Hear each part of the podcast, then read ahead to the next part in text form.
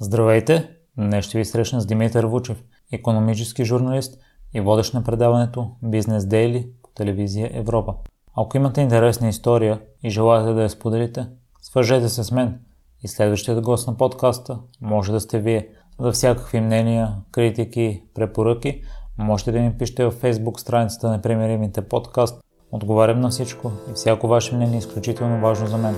Сега ви оставям с Митко.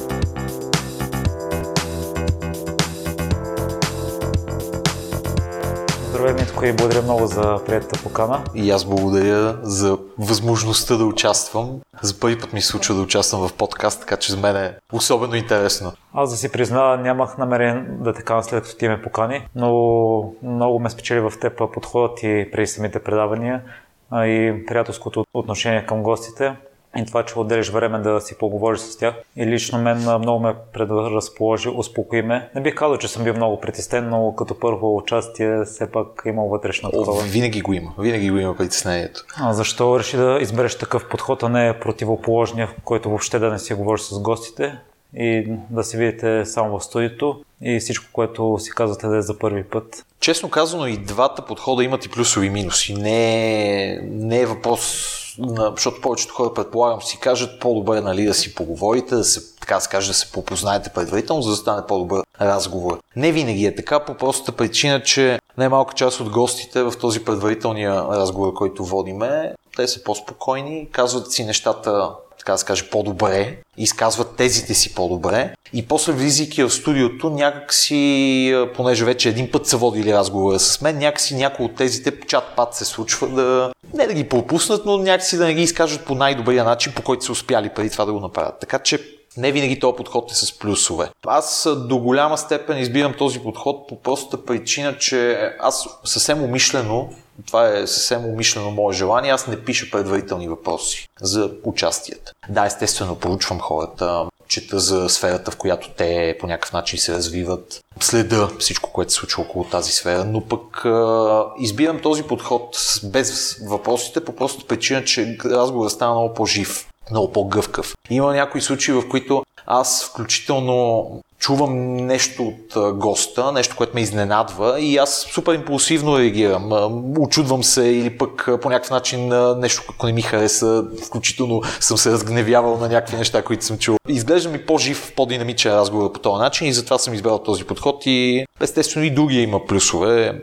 Ако изобщо не си кажеш нищо с човека, също го има момента на импулсивност, но пък аз смятам, че някакси по- естествено е това нещо, все пак да, да опознаеш човека и да, да усетиш неговата, как да кажа, вибрациите на, на мисълта му и така да се каже, да, да успяваш в някакви моменти да му подаваш топката в посоката, в която той да успее да си развие мисълта, която пък примерно ти си чул предварително в предварителния разговор. Но аз спомням, че ми каза, че в началото си изваждал въпроси. О, да, да, със сигурност. Аз от началото много се притеснявах, когато изобщо се появявах по телевизия. Всъщност то стана доста бързо и рязко цялото това нещо с появата по телевизия. Аз работех в един сайт, економически инвестор БГ и сайта беше придобит от една медийна група, която притежава и телевизия, България ОНР. И всъщност ръководителите имаха желание да бъде оформена синергия между сайтовете и телевизията. Съвсем нормално по някакъв начин да приобщат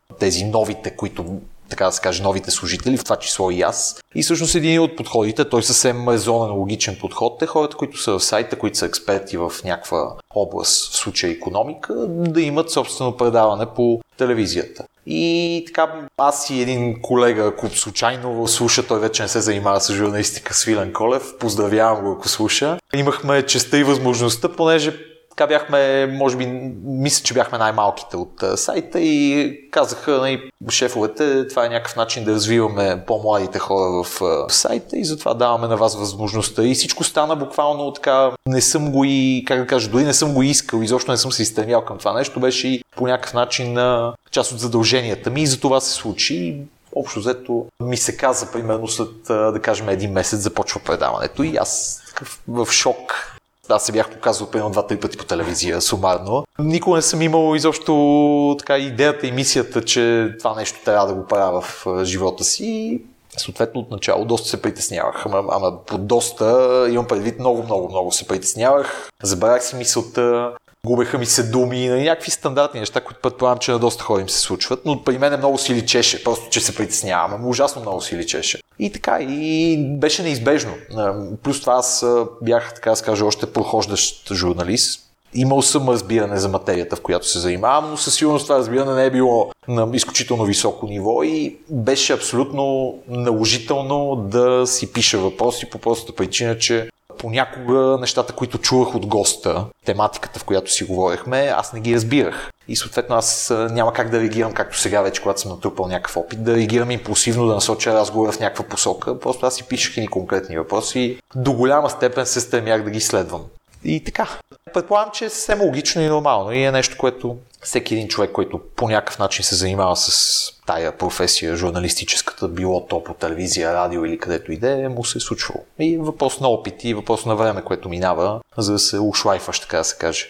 А притеснението също ли е изтечение на времето премина или си да, прилагал да. някакви техники? Не, не, не съм прилагал техники, честно казано. Не съм се изстремял по някакъв начин. Просто с течение на времето нещата се случиха бавно и постепенно. Въпрос на натрупване. Естествено и той сега го има момента по някакъв начин на притеснение, но то не е, защото аз тогава се притеснявах от няколко фактора. Едно, не съм се показвал по телевизия. Две, аз не съм супер експерт в областта, която е журналистическата област включително. Не, че сега съм супер експерт, но тогава изобщо. И също времено и камери ме снимат, и предаване на живо, и някакви хора, понеже не сме гледали толкова много по телевизия, много повече хора около мен ме следяха, близките ми говоря, майка, баща, баби, дядовци и така нататък. Много повече ме следяха в началото, защото сега предаването е всеки ден и със сигурност нямат желание дори вече да ме гледат всеки ден по телевизията, вероятно. Но отначало всички ме наблюдаваха. Съседи се обаждаха на нашите да кажат, че са ме гледали. Някакви е такива неща, които предполагам, че на всички, които са преминали през това нещо, са ми се случвали. И нали, чисто психологическия натиск върху мен беше доста по-голям, така да се каже. И съответно и притеснението беше много по-голямо и сега вече с, с времето нещата се изчистват. Но и сега го има момента, нали, като започне шапката на предаването, той има един лек такъв гъдъл, който между другото съм чувал експерти, които са в тая област, публично, сценично поведение. А ако го нямаш този гъдъл, не е хубаво. Ти иначе си изгубил по някакъв начин тъпката от изобщо от тая професия, с която се занимаваш. То включително въжи и за певци, и за артисти, и всички изобщо, които по някакъв начин са в ентертеймент индустрията. Ако няма гъдъла, не е хубаво. Но добре е да се запази този гъдъл до някакво такова сравнително ниско ниво, но все пак да е там. Ти споделяш, че си влязъл в журналистиката за малко, но последствие си останал. Ами, така се случи, да. Защо си стръмн с такива намерения и защо си решил да останеш задълго? Еми, аз учих економическа специалност в УНСС и общо взето всеки един човек, който учи някаква економическа специалност и е млад човек, нали, студент, си представя бъдещето в финансовия сектор. Това е нали, основната група от хора на там гледа, други хора пък, примерно в публичната администрация и така нататък, но общо взето строго да се занимаваш по професията си. Повечето хора с тая идея влизат нали, или да са част от бизнеса по някакъв начин. Аз влязох буквално като студентска работа, тъй като имах желание да изкарвам някакви доходи и аз, не просто нали, родителите ми да, да ми дават пари. Влязох, защото това беше най-лесният начин, журналистическата професия. За добро или за лошо е с много така широко отворени врати и приема общо взето всякакви хора, които имат желание да се развият по някакъв начин. Естествено, немалка част от тях осъзнават доста бързо, че това не е тяхното попреще и избират нещо друго. Но вратата е много широко отворена за човек без някакъв, кой знае какъв опит. Аз имах някакъв опит, в никакъв случай не е бил супер колосален. Това беше първата възможна опция, аз просто да започна да изкарвам пари. И така се и случи. Журналистическата професия, понеже особено в онлайн сайтовете, тя дава възможност за гъвкавост до голяма степен поради факта, че ти дори може да не си в офиса, ти може да пишеш статии за сайта, откъдето иде. От къщи може да си ги пишеш, от, в университета съм писал статии даже, съм седял и съм чакал за лекция. Така че даваше възможност за гъвкавост и аз си казах защо не. Така имаше един период, примерно половин година, може би дори една година, в който аз бях с ясното съзнание, че аз съм в тази професия, защото това ми е удобно към настоящия момент, взимам някакви пари, имам възможност да така се каже, да излизам, когато искам от работа, за да отида на някоя друга лекция. И аз си живеех с тази идея, че нали, в някакъв момент аз ще си завърша образованието и следва нещо друго след това. Но по стечение на обстоятелствата, в интерес на истината се радвам, защото мога да кажа, че съм късметлия. Съвсем спокойно мога да го кажа и не се срамувам да го кажа това нещо. Аз имах голям късмет. Така ми се развиха нещата. Сега естествено то късмета е комбинация от много фактори, но до голяма степен късмета беше много, много важен фактор за мен. Успях да оцеля точния момент, да се запозная с точните хора, така да се да ми се развият нещата по някакъв план, който аз абсолютно по никакъв начин не съм си имал в главата. И съответно, то в един момент тези 6 месеца до една година станаха една година до две години и така и вече колко години? 2019 сме, значи 6-7 години се занимавам с това нещо. Така че да, за малко, но това малко стана за постоянно обществото. Кое те спечели в економиката, че реши да изучаваш нея? Ами аз в училище много основният предмет, всъщност, който по някакъв начин ми беше интересен, не, два бяха всъщност, които ми бяха интересни, бяха историята и географията. На първо четене човек си каже, добре, каква е економика, история и география, нали? Абсолютно нищо общо. Само, че всъщност економиката е една наука, която то дори според немалка част от хората, то не е точно наука, а е по-скоро някакъв дял я на философията, я на математиката, я на комбинация от много науки, която е събрана в една, но тя самата дори не съм сигурен да може да се назове наука. Но да приемем, че я назоваваме по този начин.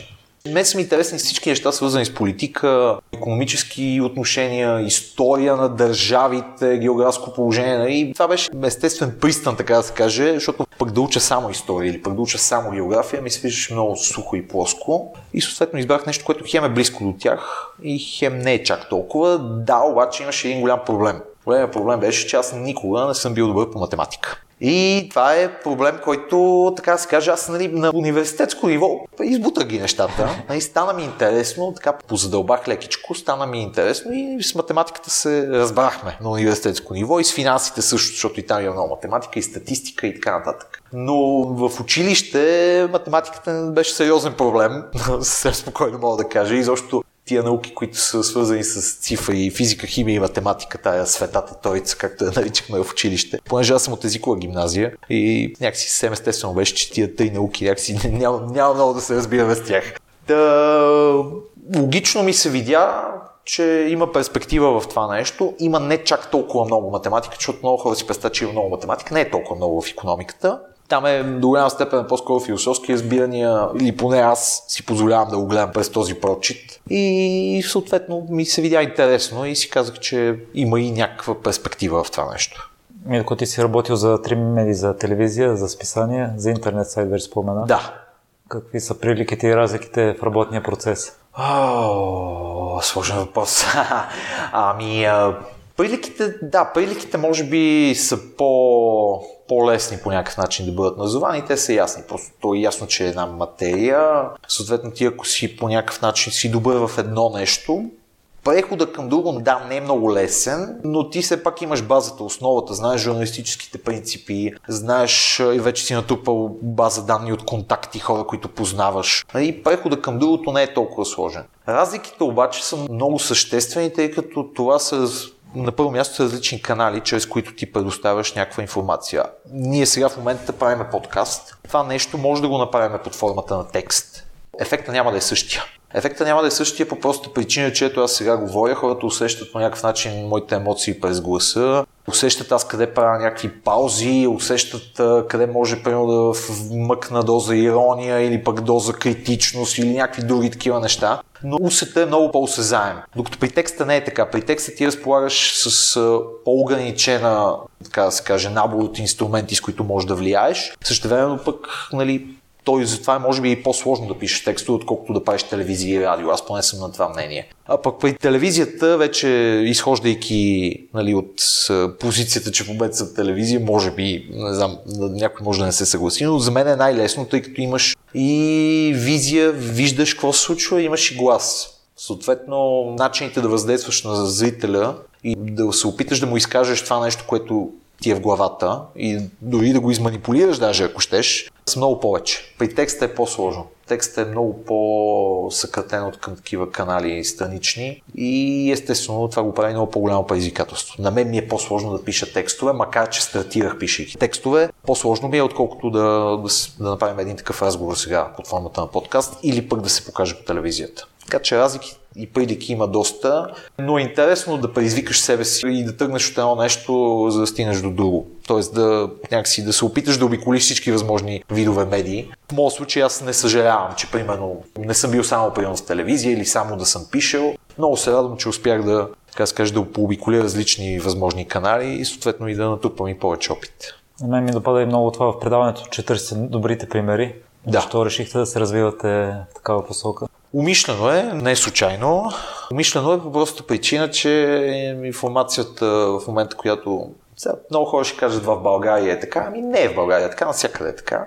Негативната информация продава, защото негативната информация провокира в човек един друг тип мислене. Той започва да става критичен, започва да се възмущава. Това са естествени неща, които човек, така да се каже, има желание да изрази от себе си в една среда, в която на никой не му стига време, на никой не му стига пари и така нататък. Нали, всеки има някакви проблеми около себе си и съответно когато види една негативна информация, той изкарва всичко негативно от себе си, което е натрупал на база на някакви други емоции, които има. При положителната информация не е така. Не е така по простата причина, че много хора, за съжаление го казвам, много хора, виждайки добрия пример в някакъв човек, с каквото я се занимава, немалка част казват от тях, ами да, ама той примерно е приятел на Еди кой си, или пък той Еди какви пари е взел от не знам си кой, и някакви е такива и почват ни оправдания. Тоест, добрият пример е нещо, което от медиите съвсем умишлено не се цели да бъде показано, защото не е толкова рейтингово и не провокира толкова хората да се замислят върху този добър пример. Сега ние избрахме подхода по простата причина, че сега тук като всички правят нещо по един начин, сега няма и ние да го правим по този начин, ще изберем друг подход, защото заслужават пък и много хора се оказа. Аз в интерес на истината стратирайки го това предаване по телевизия Европа, така с ръководството на телевизията говорихме нали, по отношение на добрия пример, предприемачи и така нататък. И аз казах окей, обаче също време вътрешно с една мисъл, абе, добре, аз окей, ще покажа там 10, 20, 50, 100 човека и после какво ще правя, къде си намирам гости. Оказва се, че не е така. Оказва се, че имам много, много, много хора и изкачат все по-интересни хора, с които аз имам огромното удоволствие да се запознавам, които правят всевъзможни неща от изключително миниатюрен бизнес на ниво община, село и така нататък. Нещо, което предоставят някакво решение или някакъв бизнес, който помага на съответното малко село, примерно, т.е. изключително микробизнес, до супер мащабни бизнеси, за които също никой не е чувал. Много неща се случват в България. Аз съм изключително изненадан, включително даже мога да кажа, от това, което се случва тук. То естествено по някакъв начин има историческа, дори можем да кажем, историческа логика да се случи точно тук и точно сега.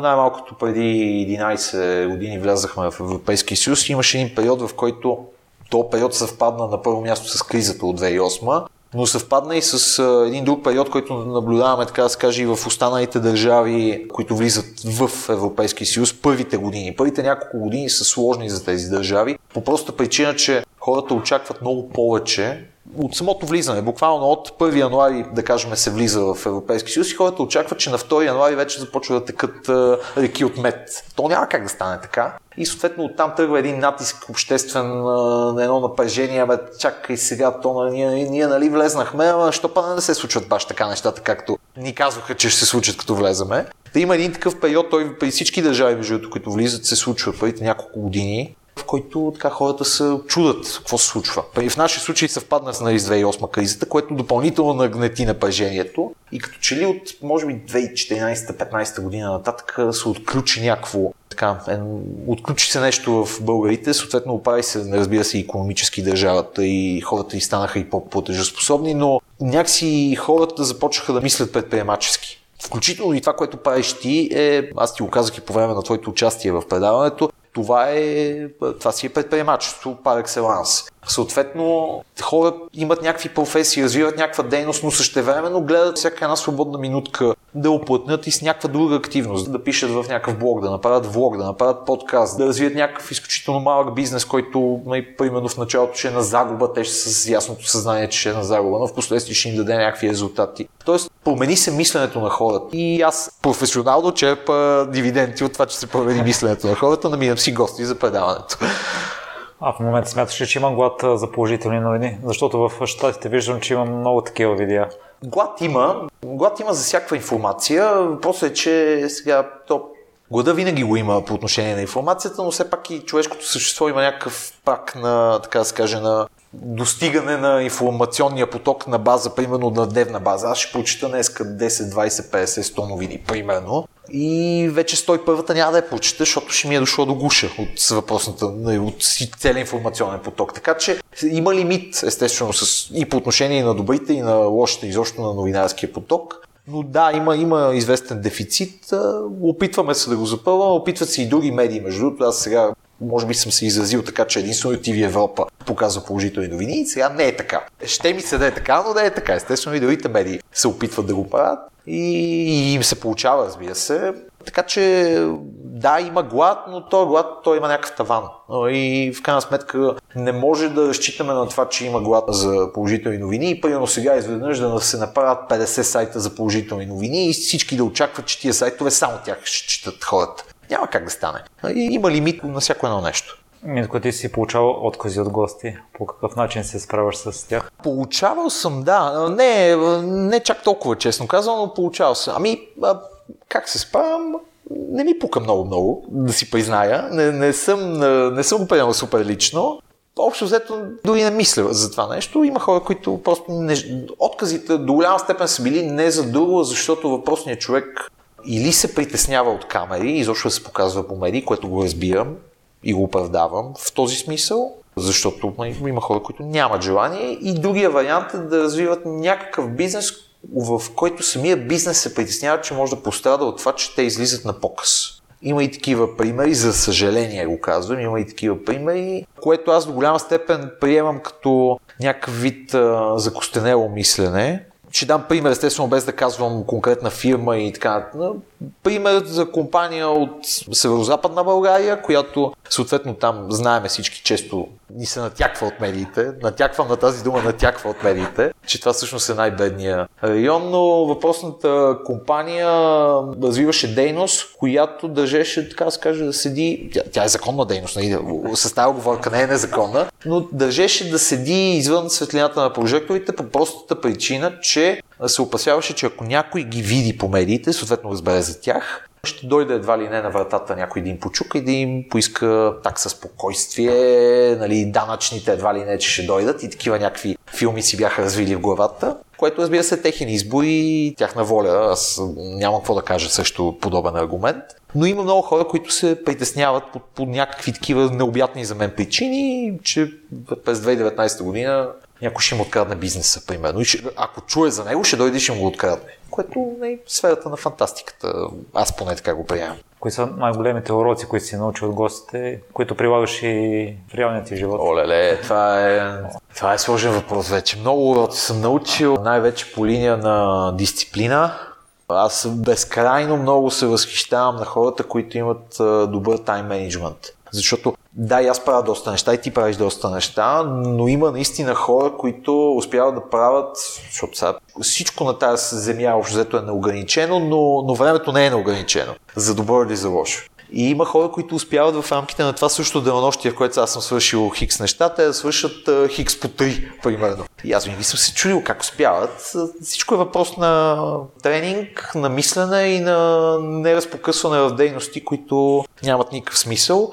Аз, за съжаление, не мога да се похваля с а, такъв тайм менеджмент. Доста изчистих във времето някои неща, които така, губех си времето в много работи, сега се опитвам естествено да ги намаля. Ще дам пример, който вероятно и много хора губят много време в това нещо, социалните мрежи. Губех и още повече от преди, колкото сега губя, но това е нещо, което се опитвам да лимитирам, защото ми гълта много време, в което мога да правя други неща, например да чета, да, да пиша и така нататък. Дългосрочно виждам много по-голям смисъл в тях. Това с тайм менеджмента е нещо много важно и други, други уроки е сега супер клиширано ще прозвучи с абсолютна сигурност, но общо взето човек, ако има някаква идея в главата, има ясен план как да се случат нещата, дори тази идея да изглежда супер абсурдна на всички около него, такива примери доста в предаванията. Супер абсурдна и родители му казват, гаджа му казва, бе ти си, какво се занимаваш с тази глупост? И ела тук да, примерно, да съседи кой си да излеземе да пиеме бира или да, примерно, да развиеме бизнес с някой друг. Обаче на съответния човек главата му е, че той има някаква цел, някаква идея, направил си е плана И съответно той изследва тази цел. Отначало среща доста проблеми, не само, че всички му бучат на главата, това няма как да стане, среща всякакви проблеми, но в крайна сметка достига до един момент, в който се оказва, че всичките ти усилия са имали смисъл. И това нещо е много ценен урок, защото всъщност аз съм така в, в философията, която съм възприел за себе си и за света изобщо. Много хора си поставят някакви цели. Примерно, след 6 месеца съм отслабнал с 10 кг. Примерно. Не, не знам, що ми дойде за това, но това е много такава популярна цел, която си поставят хората. Важна е не толкова финалната дестинация, т.е. ти след 6 месеца си отслабнал с 10 кг, е важен процеса, пътя по който ти минаваш, защото дори да достигнеш понякога крайната цел, ако не си извървял този път и не си, така да се каже, не са те ушамарили тук-там, нали, не са ти се случили неприятни неща, за да достигнеш крайна сметка тази цел, ти не оценяваш това, което си постигнал. А неоценения успех най-лесно се губи. Той и с парите същото. Имаме силно десетки, стотици примери, ако не и повече, на хора, които печелят примерно пари от тотото. И понеже не са направили кой знае какво усилие, освен да, да дадат 5 лева за един фиш, примерно, и да попълнат там някакви цифри, съответно тия пари си заминават ето така. Ако, примерно, този човек е работил 10 години за да изкара тези 10 милиона, със сигурност няма да ги изгуби по този начин. Просто абсолютно се подписвам с две ръце. Така че важен е пътя, важен е процеса и това е нещо също, което съм понаучил така от гостите си, че дори в крайна сметка, примерно тяхното бизнес начинание да не успее, да не постигне точно тия резултати, които те си наумили. Пътя по който те са минали, за да успеят все пак да достигнат до някакви резултати, ги учи за някакви други неща, които странично те правят. Включително и за личния живот, включително и отношения с родители, семейство и така нататък. Това са уроци, които те се трупат, ние не ги осъзнаваме, не си даваме сметка за тях. И може би нормално да не си даваме сметка, защото се занимаваме с сумати неща около нас, но пък също време, но е нещо, което с натрупване води до, в някакви моменти до, до възможност ние да реагираме много по-добре на ситуацията. Митко, искаш ли да разкажеш някоя интересна случка, която е останала зад колисите? Зад колисите?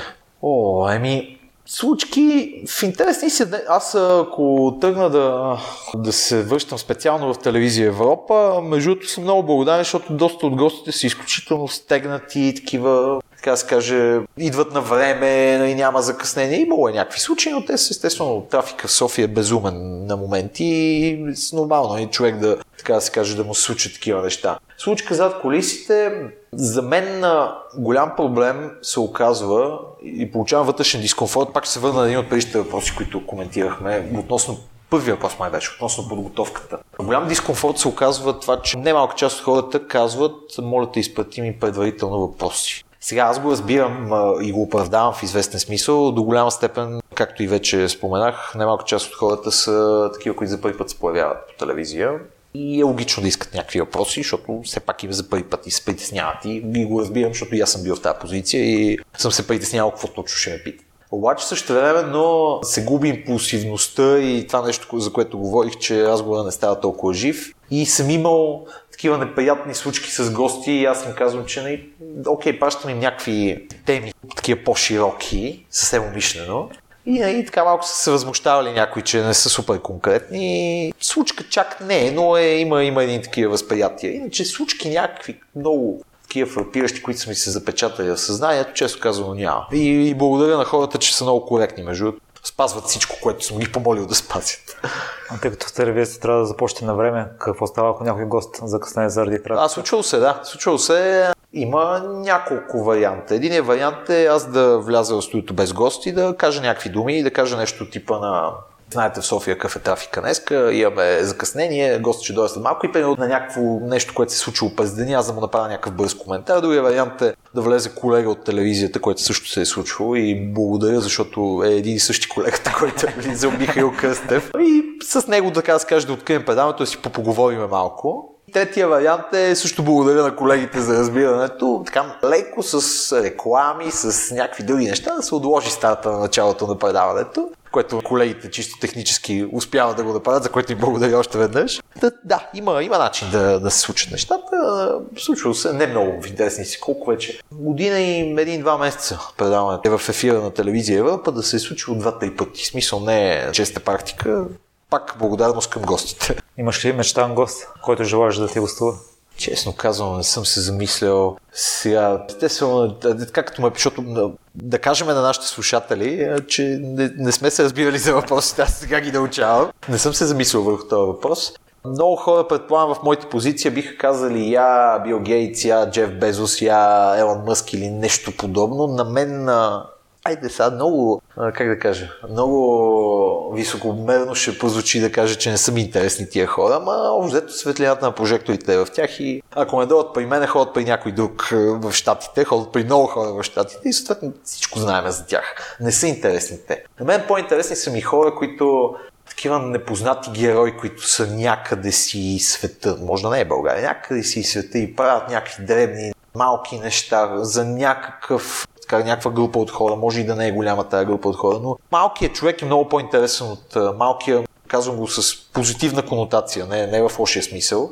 Малкият човек като непопулярният човек, като човек, който не, няма власт, няма толкова пари чак. Нали, живее един обикновен, нормален живот, стандартен живот, колкото и да подразучи всичко това, което казвам. Но тия хора са ми много по-интересни. И в този смисъл не мога да назова конкретен човек. Аз се надявам, че всеки следващ, който срещам, ще откривам по нещо, за да мога да кажа, това ми е мечтан гост. И, и се случва между другото. Намира много хора, които се запознават с тях буквално за предаването и се оказва, че тия хора буквално и променят и на мен мисленето и съответно и са променили и на други хора. Митко, какво смяташ, че повечето хора не разбират за тия водещите журналистите? Какво не разбират? Не, не знам, много пак ще прозвучи много високомерно, ако тръгна да казвам какво не разбират и мога да се вкарам и в една ситуация да изглежда като някакво оправдание. Но това е сложна професия. Сложна е по простата причина, че журналистите, и това ще прозвучи много нали, клиширано но журналистите нямат работно време. В такъв смисъл, че естествено на мен, като водещ на предаване, което е с лимитиран, нали, лимитирано ми е времето, и нали, хората си казват, да, той идва и си прави предаването и си тръгва. После, ама не е така, защото аз следа новинарския поток, ама еже, айде не ежеминутно, но на всеки примерно 15-20 минути аз оглеждам какво се е случило. И това е един постоянен процес. Аз го правя, едва ли не го правя единствено, когато не спя, не се случва това нещо което е нещо, което натоварва много психиката включително и ти си под едно постоянно напрежение, че нали, тук излезе новина, там излезе новина, особено пък като работех в сайт и пишех тия новини,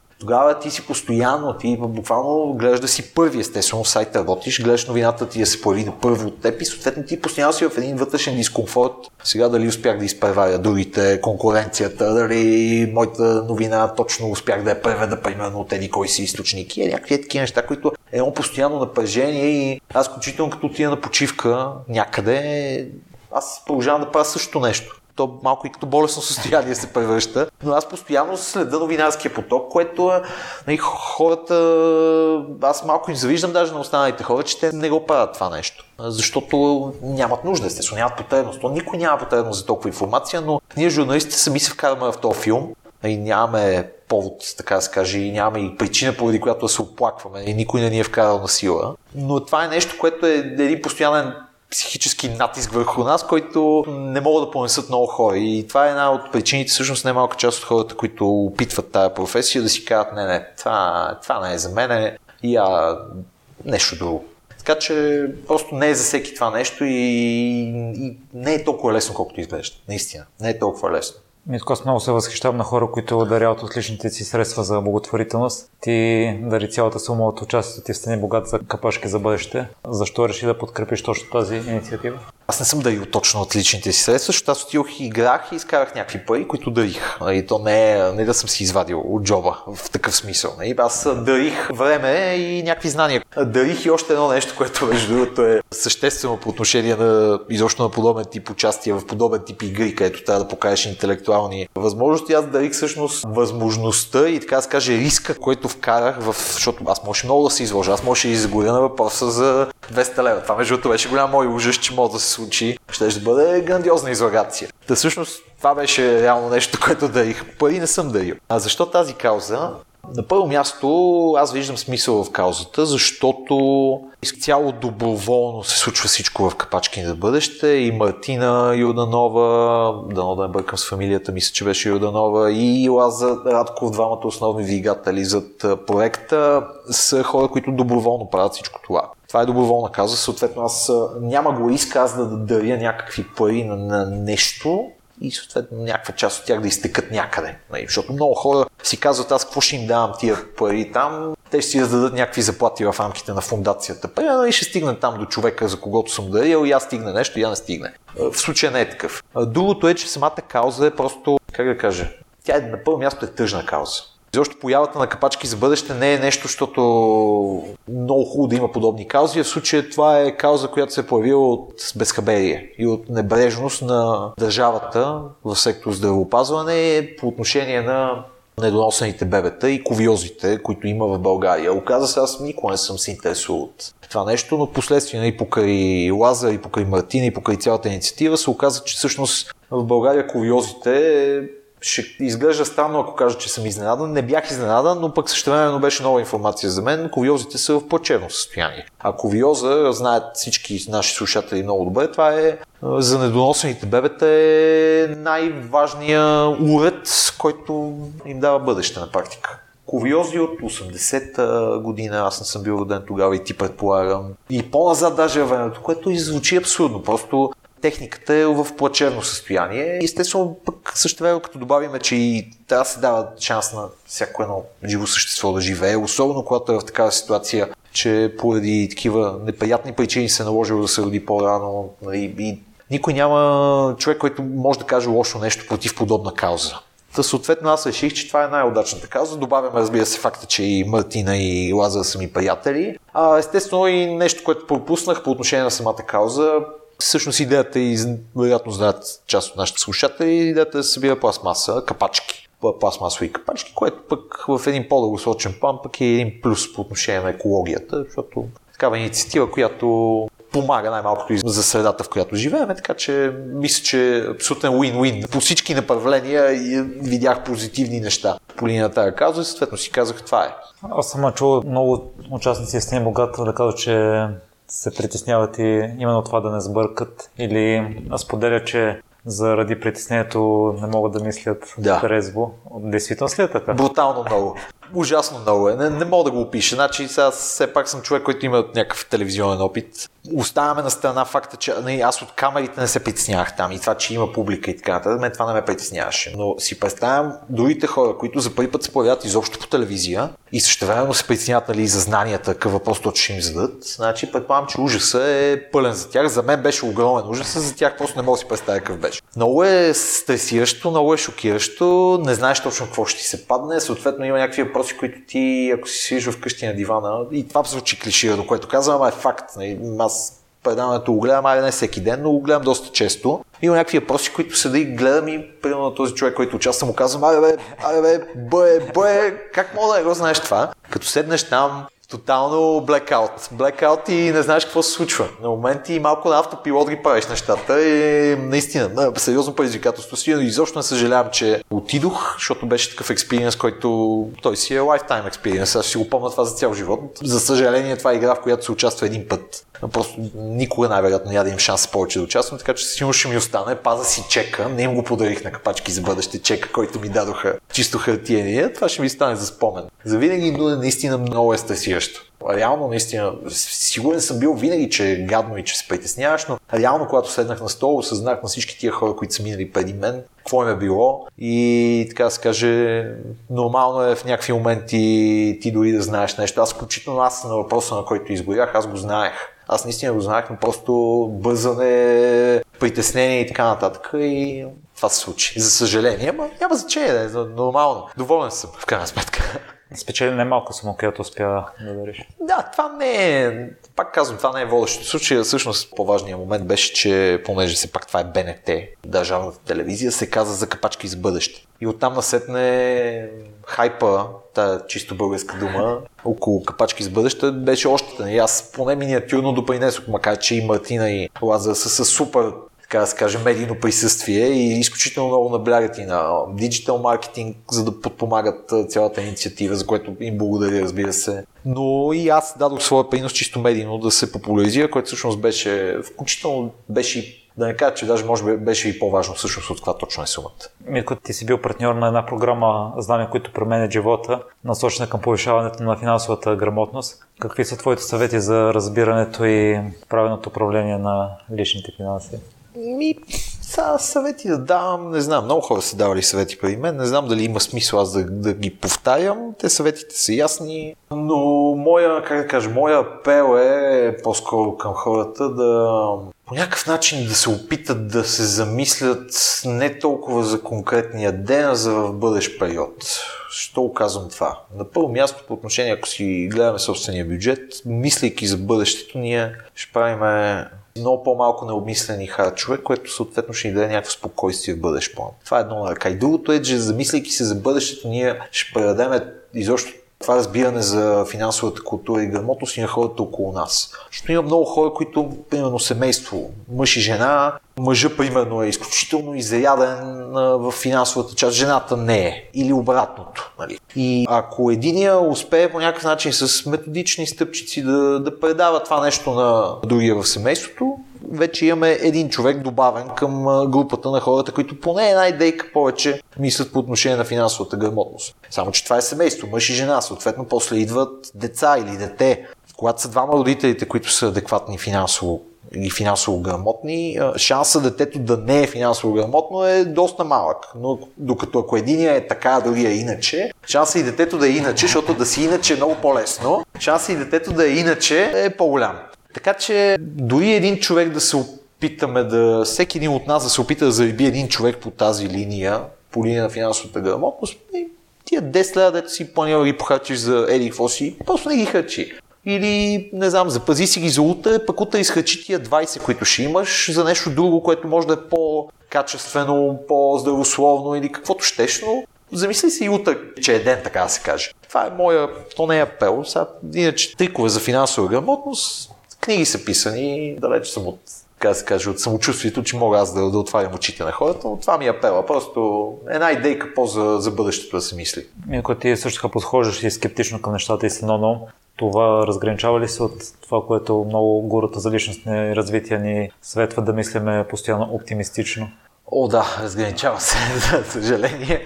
Макар, че имам а, така, имал съм удоволствието да ми гостуват много хора, които са изключително позитивно настроени, в което няма абсолютно нищо лошо, но все пак а, има една граница отвъд която той като границата с негативното мислене. Има една граница, в която просто ако се премине, вече нещата стават, даже на моменти стават смешни.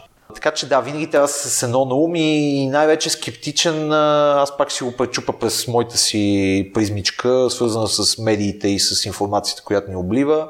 Ми като четеме някакви неща в социалните мрежи, все пак да се позамислиме тази работа дали е вярна или е истина. Аз буквално преди дни ми попадна един пост, който беше, не знам, ако го бях взел бях копирал и го бях пейснал в Word документ, сигурно ще да е 5 страници, толкова дълъг пост, в който общо взето бяха, така да се каже, вкарани всякакви са възможни цифри и е сметката на една фирма. Всъщност беше идеята беше, ако имаш една фирма и тази фирма изкарала еди колко си приходи и съответно тия приходи за колко отиват за данъци, колко за осигуровки и така нататък. И това беше много надълго и на широко описано. И в крайна сметка се оказа, че всъщност от изкараната сума, примерно нещо от на 80% заминават някъде. Което не е точно така, нали, мисля бяха смятани примерно някои данъци по два, по три пъти, нали, това е информация, която обаче обикаляше социалните мрежи, пускаше се от всякакви хора, включително от хора, които са, така, сме да твърда, мои познати, доста интелигентни хора, много начетени в областта, в която се развиват и те го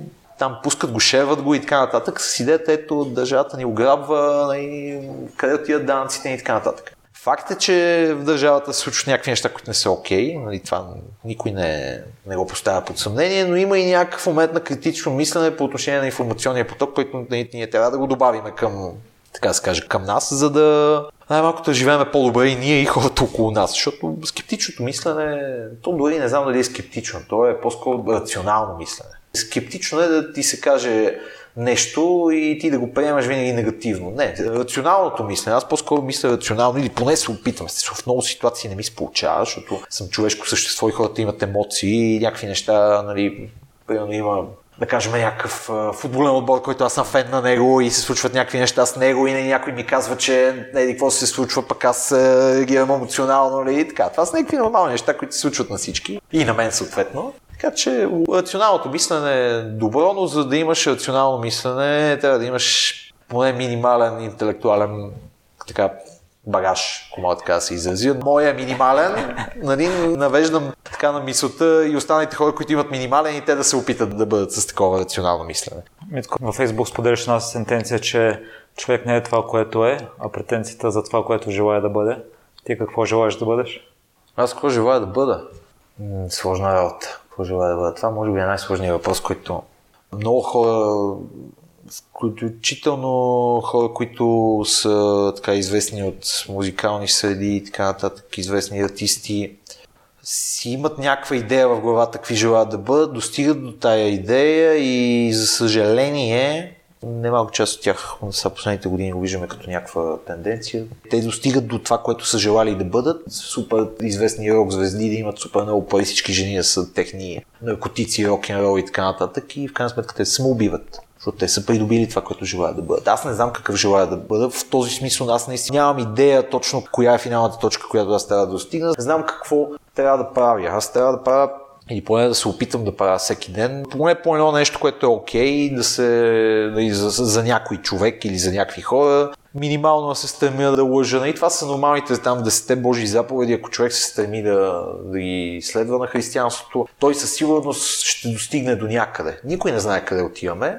никой не знае какъв желая точно да бъде, поне финално до дестинацията в дългосрочен план, поне аз така си мисля. И достигането все пак до някаква точка минава през някакви постулати, които трябва да следваме и примерно да сте Божи заповеди са едно нещо, което не, са много така, със съжаление ще го кажа, не ми се случва винаги. Не ми се случва да излъжа понякога. Примерно, не съм крал, не съм убил за щастие. Не съм прелюбодействал. но е... Но, не, това са някакви постулати, които е хубаво да, да се опитваме да следваме и в крайна сметка те ще ни отведат някъде. Къде е това някъде? Дори не знам дали има значение, чак толкова. Във връзка с музикантите, наскоро почина вокалиста на Prodigy. Да. Във Фейсбук разбрах, че това ти е била една от любимите. Да, да, доста ги слушах, доста ги слушах и включително и всъщност като Кит Флинт. И той се самови, за съжаление. Като се случи тази новина и си слушах после там един-два дни и слушах доста Prodigy. Интересна група, много доста нестандартна. Аз в интерес на истината музиката от 90-те години ми харесва много повече, отколкото сегашната музика не знам, 90-те години са супер специфичен момент изобщо в историята на света, тъй като след годините на Втората световна война и всички знаят много добре, света се разделя образно казано на две части и всъщност 90-те години са първият момент, в който тия две части по някакъв начин границата между тях пада. Сега тя, тази граница пада чисто, така да се каже, на формално ниво. Тя неформално никога няма да падне, поне в близките години, тъй като развитието на едната от тези групи от държави е доста по-слабо, отколкото спрямо другата. Ние, за съжаление, сме в по-кофти ситуация в този ред на мисли. Но това всъщност са годините, в които се раждат много неща, чисто така от сблъсъка на тези две как да кажа, много силно ще прозвучи, но две цивилизации, които в крайна сметка започват да обменят мисли, усещания и така нататък и се случват някакви много интересни неща. И тогава музиката, литературата, изобразителното изкуство и всички тия сфери, които там най- най-бързо се случват и най-осезаемо се случват промените, търпят много развитие и музиката е мен много ми харесва музиката от 90-те. Основно хип-хоп и такива по-електронни работи, но включително диското от 90-те, това европейското диско и така нататък. И то е много свежо на фона на сегашните, аре да не ги назовавам, песни, които се пускат. И преди да преминем към последните два въпроса, къде слушателите могат да те следят или да се свържат с теб? Ами аз основният канал, който ползвам, всъщност ползвам пасивно ползвам uh, Twitter, където само следя активно ползвам, много, много активно ползвам Facebook, не чак толкова, но и все пак го ползвам и LinkedIn. Това са основните канали. Общо взето, Facebook е мисля, че най... Специално за България това е канала, който общо взето е най-разпространен, така че ако някой има желание по някакъв начин да обмени каквито и да е мисли с мен, или пък да, ай сега малко време за реклама, малко да, така да се покаже по телевизията и има някаква готина бизнес идея, да заповяда и да пише. На кирилица е написал Димитър Вучев. А предаването могат да го следят по телевизия Европа, в YouTube и в... И в VBOX. Да, YouTube и VBOX. Телевизия Европа е всеки делник от 16.10 часа. И в сайта на телевизия. И в сайта, да. В последствие го качваме и на сайта. А в какво си се е провалил? О, провалял съм се доста неща. Доста неща съм се провалял. Имал съм, също на мен много така голяма болка ми е, че аз съм непостоянен в някои от нещата, които правя. В смисъл такъв. Решавам, че супер много трябва да спортувам в някакъв момент, в един момент ми писва и примерно 3 месеца не спортувам. И се чувствам много зле от тази работа, но след 3 месеца едва ли не почвам от нулата, защото съм спортувал 3 месеца. Това е такъв, говоря за такива житейски работи, има, има момент на непостоянност по такива някакви неща. Иначе чисто професионално не съм се провалял. Провалял съм се взаимоотношения с хора, за което съжалявам. Такъв смисъл, че някакви моменти в годините, сте са доста по-назад в годините, но се е случило да съм нелоялен към някои хора, което аз на момента не съм осъзнавал, но съм го осъзнавал постфактум, извинявал съм се и така нататък. Това е нещо, което съжалявам за което, но то тия неща мисля, че на всички са се случвали по някакъв начин. А с какво се гордееш най-много? Гордея се, гордея се, че, гордея се, че успях да удържа на, на една възможност, която така пред голяма част от моите съученици се отвори, завършвайки гимназия. Много беше лесно влизането в университет, завършвайки гимназията, която аз съм завършил. Става дума за университет в чужбина, във Франция, защото съм завършил френската гимназия в София. Безумно лесно беше, то буквално беше чрез подаване на документи, никакви изпити, нищо. Включително и дипломата, точно каква ти е оценката от там, от дипломата, абсолютно нямаше никакво значение. Просто във Франция политиката на прием на университети е в широко отворени вратини в началото. Абсолютно всички приемат, всеки, който има желание. На финала завършват обаче много малко хора. Ама много малко. Ще дам пример. Примерно приемат да кажем, една специалност, защото там са огромни университетите, приема една специалност нещо от сорта, например, 2-3 хиляди души и завършват 20 за такава цетка говорим.